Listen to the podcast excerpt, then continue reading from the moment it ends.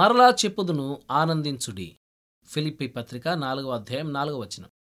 ప్రభువులో ఆనందించడం మంచిది. మీరు బహుశా ఈ ప్రయత్నం చేసి మొదటిసారి విఫలమయ్యారేమో. పర్వాలేదు. ఎలాంటి ఆనందమో నీకు తెలియకపోయినా ప్రయత్నిస్తూనే ఉండాలి. వాతావరణం అనుకూలంగా లేకపోయినా ఆదరణ సౌఖ్యం లేకపోయినా ఆనందించండి. వాటన్నిటినీ ఆనందంగా ఎంచుకోండి.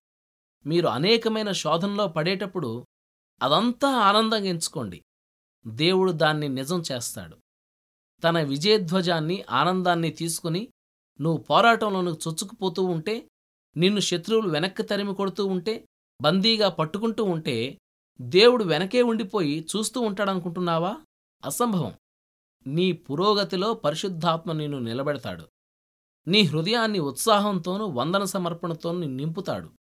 నీలో పొంగే సంపూర్ణత వల్ల నీ హృదయం గాలిలో తేలిపోతున్నట్టు ఉంటుంది. అతి బలహీన విశ్వాసి స్తోత్ర సునాదంతో ఎదురైతే సైతాను తోకముడిచి పరిగెడతాడు. ఆత్మపూర్ణులయ్యుండుడి మీ హృదయములలో ప్రభువును గూర్చి పాడుచు కీర్తించుచూ ఉండుడి. ఎఫసి పత్రిక ఐదవ అధ్యాయం పద్దెనిమిది పంతొమ్మిది వచనాలు. ఇక్కడ అపోస్తలుడు ఆధ్యాత్మిక జీవితానికి ప్రోత్సాహాన్నిచ్చే సాధనంగా కీర్తనలు పాడటాన్ని ఉదహరిస్తున్నాడు. శరీరాన్ని దృఢపరచుకోవడం వల్ల కాదుగాని ఆత్మ ఉల్లసించడం వల్లనే బలాన్ని పొందమని హెచ్చరిస్తున్నాడు. పాడాలని అనిపించకపోయినా పాడుతూనే ఉండాలి. ఇలా చేస్తేనే మన సీసపు కాళ్ళు తేలికై మన అలసటే శక్తిగా మారి మనకు సత్తువ వస్తుంది. మధ్యరాత్రి వేళ పౌలును శీలయు దేవునికి ప్రార్థించుచు కీర్తనలు పాడుచూ నుండిరి ఖైదీలు వినుచుండిరి. అపోసల కార్యం పదహారవ అధ్యాయం ఇరవై ఐదవ వచనం. క్రీస్తు గుర్తుల్ని శరీరంలో కలిగి ఉండి దేవుణ్ణి ఇలా మహింపరుస్తున్న పౌలు క్రైస్తవులందరికీ ఎంత ఆదర్శపురుషుడు?